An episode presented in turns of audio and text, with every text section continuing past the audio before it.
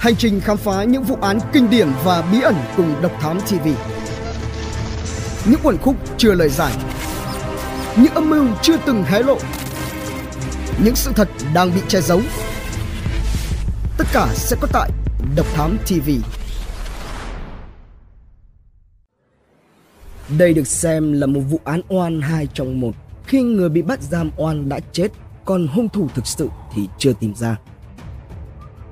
Điều đáng chú ý là vụ án này xảy ra tại xã Tâm Minh, huyện Hàm Tân, tỉnh Bình Thuận, nơi từng có vụ án oan nổi tiếng của ông Huỳnh Văn Nén.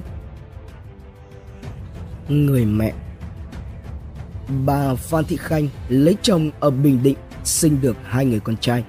Khi người con út ra đời được vài tháng thì chồng bà mất. Năm 1977, cuộc sống của bà Pha Thị Khanh sang một trang mới trong bối cảnh chồng chết, đời sống khó khăn nên bà đã đưa đứa con út mới 3 tuổi rời khỏi Bình Định về sống với mẹ đẻ tại xã Tâm Minh, huyện Hàm Tân, tỉnh Bình Thuận. Còn đứa con đầu cũng chỉ mới 5 tuổi nhưng bà đành để lại Bình Định cho ông bà nội nuôi vì khó khăn. Về nhà mẹ đẻ, bà Khanh là lao động chính trong nhà, phụ mẹ nuôi em trai còn nhỏ. Đến khi lớn lên, bà không ngần ngại chặt chiếc vòng tay bằng vàng của mình đưa cho em hai chỉ để làm đám cưới. Bà tần tảo nuôi con, cũng dựng được cho mình một ngôi nhà bằng gỗ lập lá buông. Ấy thế mà cuộc đời lắm điều chớ trêu. Một ngày nọ căn nhà cháy rụi. May mắn cả hai mẹ con bà không sao, hoàn hồn. Bà vội đào chỗ chân giường ngủ, tìm vàng danh dụng được trôn giấu tại đó của nả của bà chẳng có nhiều, số vàng cũng chỉ còn lại một đoạn của chiếc vòng tay vàng, một ít nhẫn và dây chuyền. Sau lần cháy nhà đó, bà may một cái túi yếm cột trước bụng để cất số vàng ít ỏi của mình. Ông trời cũng không phụ lòng người, tần tảo ngược xuôi nuôi con. Người con út đi theo bà về Bình Thuận hết mực chăm chỉ yêu thương mẹ. Lên 6 tuổi đã biết giúp mẹ đi rẫy bẻ bắp theo mẹ gánh về nhà. Một buổi chiều cuối tháng 7, bà thấy trời tối nên dặn cậu con trai ở nhà trông nhà đợi mẹ, còn bà thì một mình đi rẫy. Cậu bé rất ngoan, ở nhà và nghe lời mẹ. Nhưng rồi ngóng mãi, ngóng mãi, chẳng thấy mẹ trở về. Án mạng Ngày 31 tháng 7 năm 1980, Cơ quan chức năng nhận được tin báo án của Trương Đình Khôi, sinh năm 1956, ngụ thôn 3, xã Tâm Minh, huyện Hàm Tân, tỉnh Thuận Hải cũ, nay là tỉnh Bình Thuận về một vụ án mạng nạn nhân là nữ. Ngay lập tức, hiện trường và vụ việc được xác định.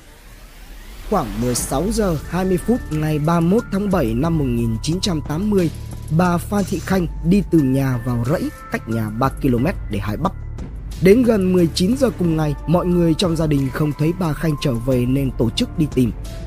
Phát hiện bà Khanh nằm chết gần rẫy sắt quốc lộ 1. Sau đó công an đã khám nghiệm hiện trường và điều tra vụ việc. Kết quả điều tra cho thấy bà Khanh bị nhiều vết thương trên cơ thể. Các vết thương trên đầu làm bà bể hộp sọ, ngón tay cái của bàn tay phải bị đứt một đốt và các vết thương ở lưng. Trong chiếc túi vải buộc quanh lưng còn chung chìa khóa Người thân khai trong túi vải của bà Khanh có 1,6 lượng vàng nữ trang bị lấy cắp. Các thông tin nhanh chóng được thu thập trong đó đáng chú ý là nhân chứng Huỳnh Cửu Long, hiện 68 tuổi, ngụ thôn 3, xã Tân Phúc, huyện Hàm Tân, tỉnh Bình Thuận. Khoảng chiều muộn ngày 31 tháng 7 năm 1980, tôi đang ở nhà thì có một chiếc xe khách chạy qua.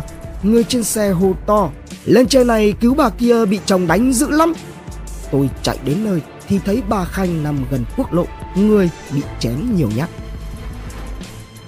Bị can hai lời khai Căn cứ vào kết quả khám nghiệm hiện trường và khám nghiệm tử thi, Công an huyện Hàm Tân đã khởi tố vụ án giết người cướp của theo Điều 58 sắc lệnh số 03 ngày 15 tháng 3 năm 1976 của Chính phủ Cách mạng lâm thời miền Nam Việt Nam Bị can của vụ án là Võ Tê, sinh năm 1932, ngụ thôn 3, xã Tân Minh, huyện Hàm Tân, tỉnh Bình Thuận. Trước khi bị bắt là một người dân địa phương bình thường vì biết lấy thuốc nam, cắt lễ, cạo gió, chữa bệnh nên thường được hàng xóm nhờ mỗi khi có người bị cảm mạo thường hàn. Vào tối ngày 31 tháng 7 năm 1980, ông Tê đang ngồi trong căn nhà tranh uống rượu thì nghe thấy tiếng người lá khóc inh ỏi rồi ông Bồi hàng xóm nói Chú ra gấp, chị Khanh bị trúng gió Ông Tê với thói quen của thầy thuốc liền bật dậy hớt hải chạy đến chỗ bà Khanh Lúc ông Tê tới nơi đã thấy mẹ bà Khanh và ông Phan Thanh tức em ruột bà Khanh cùng vài người ở đó. Lúc này ông Thanh kêu lên Trời ơi, chị tôi bị chém rồi, máu không? Rồi ông Thanh nhặt cây rựa dính máu đưa cho ông Tê cầm xem. Sau đó ông Tê bắt mạch, sờ vào bụng nạn nhân rồi lắc đầu nói bà Khanh đã chết rồi. Lúc này bà Hồng, mẹ của bà Khanh ôm thi thể con gái khóc. Tay còn dính máu thì trồm sang ôm vào chân ông Tê nói Nhờ chú cứu lấy con Khanh. Do vậy ống quần ông Tê bị dính máu, vết máu định mệnh của đời ông. Sau khi về đến nhà thì công an tới bắt ông và hỏi về vết máu trên ống quần. Rồi họ đưa ông lên xã, lại từ xã lên huyện. Rất nhanh, một ngày sau đó, tức ngày mùng 1 tháng 8 năm 1980, đồng thời với việc khởi tố vụ án, Công an huyện Hàm Tân khởi tố bị can và tạm giam ông Võ Tê để điều tra về hành vi giết người cướp tài sản. Sau 5 tháng điều tra nhưng không chứng minh được hành vi phạm tội của ông Võ Tê nên ngày 30 tháng 12 năm 1980, Công an Thuận Hải ra lệnh tạm tha. Ông Tê mất năm 1994 đến nay vẫn mang thân phận bị can. Từ khi bị bắt, ông Võ Tê duy trì một lời khai, tuy nhiên sau đó nửa tháng lại thay đổi lời khai. Ngay từ khi bị bắt, ông Võ Tê một mực kêu oan nói mình không giết bà Khanh. Ông Tê khai rằng vào chiều hôm đó, ông cùng với hai con trai Võ Ngọc 16 tuổi và Võ Cường 8 tuổi đi câu ở suối gần nhà. Mấy cha con chỉ câu được mấy con cá nhỏ đem về nướng ăn bữa cơm tối và ông Tê thì ngồi nhắm rượu. Miếng cá nuốt chưa xong thì chuyện xảy ra. Ông Tê bị bắt, cả hai đứa con ông cũng bị nhốt ở công an huyện một ngày. Không chỉ bắt ông Võ Tê mà căn nhà lập bằng lá buông của gia đình ông cũng bị gỡ xuống từng nắm lá để tìm vàng tiền. Tủ quần áo, thùng đựng gạo, bắp, mì khô trong nhà cũng bị đổ hết ra lục lọi. Sau khi bị bắt giam nửa tháng, ông Tê thay đổi lời khai và nhận mình chính là hung thủ. Lời khai của ông Tê tại cơ quan điều tra thể hiện khoảng 17 giờ ngày 31 tháng 8 năm 1980, ông đi câu cá Đến khoảng 18 giờ về dọc đường lộ lên rẫy rình bắt kẻ trộm mía nhưng không phát hiện ra ai nên ông đi về nhà. Trên đường về thấy bà Khanh gánh bắp ra gần đường lộ ông Tê mới hỏi Bẻ bắp hết rồi hả Khanh? Rồi đưa tay phải sờ vào âm hộ bà Khanh. Bà Khanh gạt tay ông Tê ra và la lớn rồi bỏ gánh bắp xuống dùng đòn gánh đánh ông Tê. Ông Tê liền chụp lấy cây rựa ở đầu gánh bắp chém tới tấp vào người bà Khanh rồi bỏ về nhà. Sau khi nhận tội, ông Võ Tê được đưa về công an tỉnh Bình Thuận để tiếp tục điều tra, nhưng sau khi lên tỉnh, ông Tê không nhận tội nữa mà khai lại như lời khai ban đầu. Căn cứ kết quả khám nghiệm tử thi, hiện trường và các chứng cứ thu thập được, Công an tỉnh cho rằng không đủ cơ sở để kết tội ông Võ Tê nên ngày 30 tháng 12 năm 1980, ông Võ Tê được lệnh tạm tha. Sau 5 tháng bị giam và được tạm tha kèm theo lời dặn, bất kể khi nào gọi cũng phải trở lên công an Ông Tê trở về nhà với tiếng tăm là kẻ giết người cướp của và có ý định hiếp dâm nạn nhân Khanh. Từ trại giam trở về, ông Võ Tê cũng ít tiếp xúc với hàng xóm hơn. Hàng ngày ông đi rẫy hoặc đi câu con tôm, con cá để cải thiện bữa ăn. Từ đó, ông cũng không dám đi chữa bệnh cho ai nữa. Năm 1994, ông Võ Tê qua đời và đến nay vẫn mang thân phận bị can, chưa được giải oan hay phân định đúng sai. Mặc dù là chưa phân định đúng sai và sáng tỏ sự việc, tuy nhiên trong báo cáo số 1103 gửi Bộ Công an ngày 3 tháng 7 năm 2019, Công an Bình Thuận nhận định rõ việc khởi tố bắt giam ông Võ Tê với tội giết người cướp của là không đủ chứng cứ. Theo quy định hiện hành là oan sai. Những lá đơn tố cáo Khi ông Võ Tê bị bắt, những người dân ở xã Tân Minh lại đặt nghi vấn lên một người khác vì có nhiều dấu hiệu bất thường. Người xuất hiện trước, trong và sau khi xảy ra vụ án chính là anh em cọc trèo của cậu ruột anh Đỗ Thành An. Đó là ông Trương Đình Khôi, có tên khác là Trương Đình Chi, sinh năm 1956, ngụ thôn 3, xã Tân Minh, huyện Hàm Tân, tỉnh Thuận Hải cũ, nay là tỉnh Bình Thuận. Một thời gian sau đó, bắt đầu có những la đơn tố cáo với công an về nghi can của vụ án Trương Đình Khôi trong số đó có lá đơn của bà Mai Xuân Soạn. bà Mai Xuân Soạn là người dân địa phương cùng đi miền Tây với ông Trương Đình Khôi và cùng làm nghề trao ghe đổi nước. Nghe được câu chuyện kể về Trương Đình Khôi tại Hậu Giang từ ông Phan Đình Bảo cốc về lại Tân Minh kể chuyện ông Khôi có những biểu hiện bất thường và có tài sản bất minh cho ông Long và nhiều người khác nghe. Sau đó, bà đã làm đơn tố cáo gửi ban chuyên án điều tra. Đầu năm 1980, vợ chồng ông Trương Đình Khôi cùng một số hộ dân khác đến xã Lịch Hội Thượng, huyện Long Phú, tỉnh Hậu Giang cũ, nay thuộc tỉnh Sóc Trăng để lập nghiệp. Quá trình sinh sống tại đây, ông Khôi xảy ra mâu thuẫn nên ngày 27 tháng 7 năm 1980, ông Khôi và vợ là Võ Thị Bung về lại xã Tân Minh. Tuy nhiên, khi về lại nơi cũ, ông Khôi không có nhà ở nên được người em cọc treo là ông Phan Thanh, em ruột của nạn nhân Phan Thị Khanh cho ở nhờ. Hoàn cảnh vợ chồng ông Khôi lúc đó rất khó khăn, toàn bộ tài sản họ mang theo chỉ có 30 cân phân bón.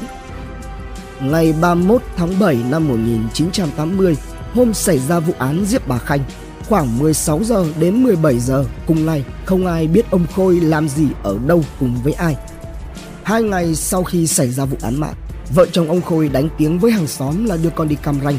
Tuy nhiên, họ không đi cam ranh như đã nói mà trở về lại xã Lịch Hội Thượng một trong những người dân xã Tâm Minh đi Hậu Giang cùng với gia đình ông Khôi, ông Phan Đình Bảo, cho biết khi trở lại Hậu Giang, gia đình ông Khôi đến ở trong căn hộ bỏ hoang của bà Mai Xuân Soạn. Do căn nhà trống này sát vách với nhà ông Phan Đình Bảo, nên khi nghe tiếng vợ chồng ông Trương Đình Khôi gầm rì nói chuyện, sinh nghi, ông Phan Đình Bảo vạch vách nhà, rinh xem vợ chồng ông Khôi tính tiền mặt được 300 đồng, hai chiếc cà rá và một số nữ trang khác. Dù trước đó vợ chồng ông Khôi rất nghèo, con lại bị bệnh không có tiền mua thuốc chữa trị. Nhưng đột nhiên sau khi trở lại Hậu Giang, ông Khôi liền mua một chiếc xuồng trị giá tới 1.400 đồng. Lương một hiệu phó trường liên cấp 12 lúc đó là khoảng 45 đồng một tháng. Sau khi tận mắt chứng kiến sự giàu có bất thường của vợ chồng Trương Đình Khôi, ông Phan Đình Bảo có kể cho những người hàng xóm khác ở xã Lịch Hội Thượng nghe, trong đó có bà Mai Xuân Soạn. Sau đó, bà Soạn cùng với ông Bảo cùng về lại Tân Minh kể cho nhiều người nghe. Đồng thời, các thông tin này cũng được họ báo lên ban chuyên án. Ngay khi nhận được tin báo, ban chuyên án đã cử điều tra viên là Nguyễn Sĩ Nam, khi đó 24 tuổi nay đã nghỉ hưu đến Hậu Giang xác minh. Đến Hậu Giang, ông Nam đã thực hiện các bước nghiệp vụ để kiểm tra nhân thân của ông Trương Đình Khôi. Với sự hỗ trợ của công an huyện Long Phú, toàn bộ dân ngụ cư ở khu vực được tập hợp để kiểm tra giấy chứng minh nhân dân Việc kiểm tra này được Công an Long Phú thông báo là nhằm thuận tiện cho việc đăng ký tạm trú, trong đó có 10 hộ dân đến từ Tân Minh. Vào hôm đó, ông Nam thu được một số chứng minh nhân dân, trong đó có ông Trương Đình Khôi. Công an huyện Long Phú khi điểm danh đến Trương Đình Khôi thì ông Nam có hỏi ngoài tên Khôi ra còn tên gì khác nữa không? Khôi trả lời còn có tên là Trương Đình Chi. Tại đây, ông Nam đã giáp mặt Trương Đình Khôi để nhận chứng minh nhân dân và lấy thông tin nhân thân. Sau khi tạm giữ chứng minh nhân dân, ông Nam dặn Khôi cùng những người khác sáng mai lên để khai báo đăng ký tạm trú. Tuy nhiên, có thể trong lúc giáp mặt, Khôi đã nhận ra ông Nam chính là điều tra viên trong vụ án giết bà Phan Thị Khanh trước đó. Bởi lẽ, từ khi xảy ra vụ án đến lúc khởi tố vụ án, khởi tố bị can và hướng điều tra nhằm vào ông Võ Tê thì Trương Đình Khôi đều có mặt nên biết rất rõ về ông Nguyễn Sĩ Nam. Vào sáng ngày hôm sau, Trương Đình Khôi không quay lại mà bỏ trốn mất. Tàn biến sau khi đi khỏi Hậu Giang, ông Trương Đình Khôi về nhà cha vợ ở Bình Định là ông Võ Mạnh. Tại đây, ông Khôi thay tên đổi họ thành Lê Minh Sơn, sinh ngày 10 tháng 11 năm 1954 và nhập hộ khẩu vào nhà ông Mạnh. Vợ ông Khôi là Võ Thị Bung cũng đổi tên thành Võ Thị Bông. Năm 1992, Trương Đình Khôi trở về dự đám dỗ của ông Phan Thanh. Anh em cọc trèo của Trương Đình Khôi thì bị con gái của ông Phan Thanh nhận ra.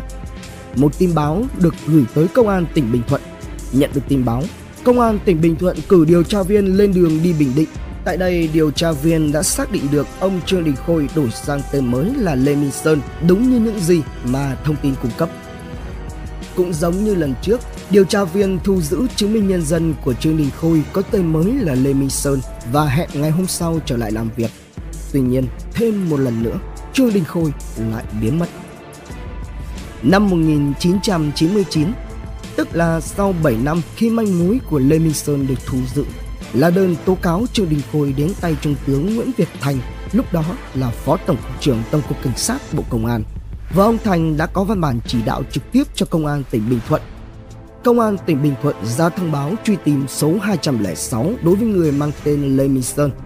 Thông báo truy tìm số 206 ngày 4 tháng 4 năm 1999 Cơ quan Cảnh sát điều tra Công an tỉnh Bình Thuận xin thông báo ông Lê Minh Sơn sinh ngày 10 tháng 11 năm 1954, quê quán tại xã Phước Thuận, Phước Vân, tỉnh Nghĩa Bình, nay là Phước Thuận, Tuy Phước, Bình Định. Chú quán tại xã Nhân Phú, thành phố Quy Nhơn, Bình Định, có vợ là Võ Thị Bông. Hiện nay, ông ở đâu đến ngay cơ quan cảnh sát điều tra công an tỉnh Bình Thuận để làm rõ một số vấn đề có liên quan đến quyền lợi của cá nhân ông. Tuy nhiên, mọi việc chỉ dừng lại ở một tờ thông báo gửi đến Bộ Công an và Công an các tỉnh thành trong cả nước, trong khi Lê Minh Sơn vẫn im tin thít và làm mất tâm. Điều rất lạ lại xảy ra thêm một lần nữa. Công an tỉnh Bình Thuận không có hoạt động bắt giữ hay truy tìm nào khác đối với ông Trương Đình Khôi sau khi ông này bỏ trốn khỏi Bình Định. Buổi họp báo Tại buổi họp báo ngày 2 tháng 8 năm 2019 do Ủy ban Nhân dân tỉnh Bình Thuận tổ chức, đại diện Công an tỉnh Bình Thuận cho biết Vụ án xảy ra vào ngày 31 tháng 7 năm 1980 do không tìm được nghi can nên ngày 20 tháng 7 năm 1984, Công an tỉnh đã ra quyết định tạm kết thúc vụ án. Công an tỉnh Bình Thuận cũng cho biết hiện nay vẫn chưa tìm được nên không có căn cứ để phục hồi điều tra vụ án Bên cạnh đó, vụ án đã xảy ra 39 năm, thời hiệu truy cứu trách nhiệm hình sự theo quy định đã hết. Dù vậy, ngày 3 tháng 7 năm 2019, Công an tỉnh cũng đã có báo cáo gửi cho cơ quan cảnh sát điều tra Bộ Công an để xin ý kiến chỉ đạo. Thượng tá Phạm Văn Hải, Phó trưởng phòng tham mưu tổng hợp Công an tỉnh Bình Thuận cho biết đã lập tổ truy tìm đối tượng Trương Đình Chi. Khi Công an tỉnh Bình Thuận tìm được, tiếp theo sẽ tiến hành các thủ tục điều tra để tìm lời giải của vụ án cuộc đời của cậu con út. Cậu con út được bà Khanh mang theo về quê mẹ đó là Đỗ Thanh An. Sau khi mẹ qua đời, bà ngoại lại già yếu không có người chăm sóc. Vợ chồng người cậu ở phía sau nhà chuyển lên ở chung để chăm bà. Không còn mẹ, An ở cùng cậu mình. An trông giữ hai đứa em con cậu và làm việc nhà. Tuy nhiên, An sống tại đây mà làm gì không vừa lòng cũng bị đánh, bị mắng đến nỗi 3 năm sau. Một người hàng xóm thương tình phải lặn lội về tận Bình Định tìm ba nội để về đón An. Chưa đầy 10 tuổi, An rời ngôi nhà của mẹ để về quê nội ở Bình Định. Nhưng ông bà nội cũng đã già, An không được đến trường như các bạn. Năm 1986, An bắt đầu tìm đến những người hàng xóm đã từng làm đơn tố cáo với công an về nghi can của vụ án và tự đi tìm những dấu hiệu của kẻ giết người. An thu thập ghi chép vào trong một cuốn sổ. Đến năm 1990, An viết đơn tố cáo gửi đến cơ quan điều tra. Người mà An tố cáo là ông Trương Đình Chi, còn có tên khác là Trương Đình Khôi. Tuy nhiên, thông tin về ông Chi ở đâu thì An lại không tìm ra. Để truy tìm hung thủ giết chết mẹ mình, An không dám lập gia đình vì sợ vướng bận vợ con. Anh An đi làm thuê làm mướn nhiều nơi, từ thành phố Hồ Chí Minh, Đồng Nai, Vũng Tàu, rồi xuống tận miệt Sóc Trăng để dò la tin tức. An làm đủ thứ nghề, ở trọ ở đâu thì lấy địa chỉ ở đó để gửi đơn và nhận thư trả lời.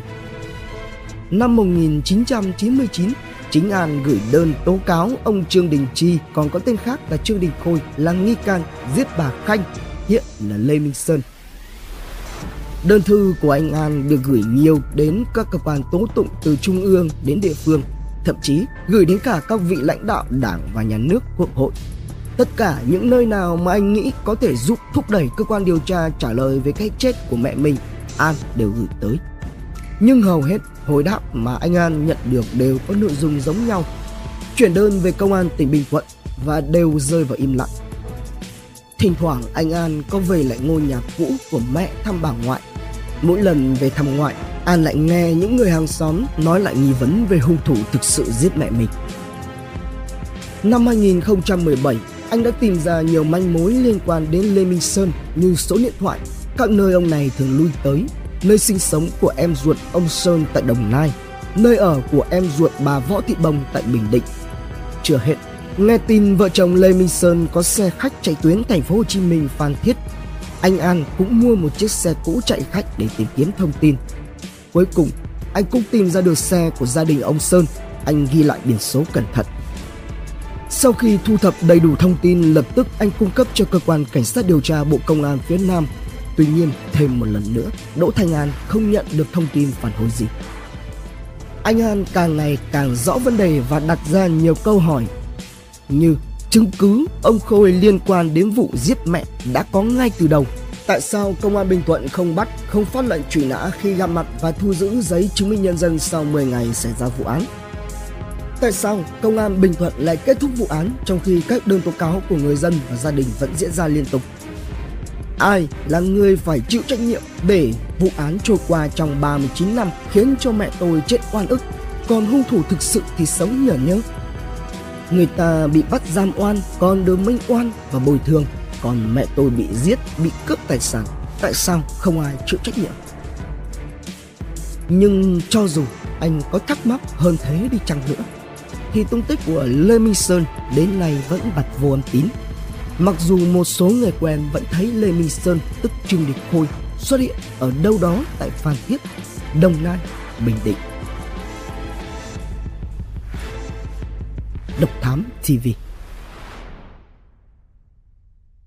Hành trình khám phá những vụ án kinh điển và bí ẩn cùng Độc Thám TV Những quần khúc chưa lời giải. Những âm mưu chưa từng hé lộ. Những sự thật đang bị che giấu. Tất cả sẽ có tại độc thám tv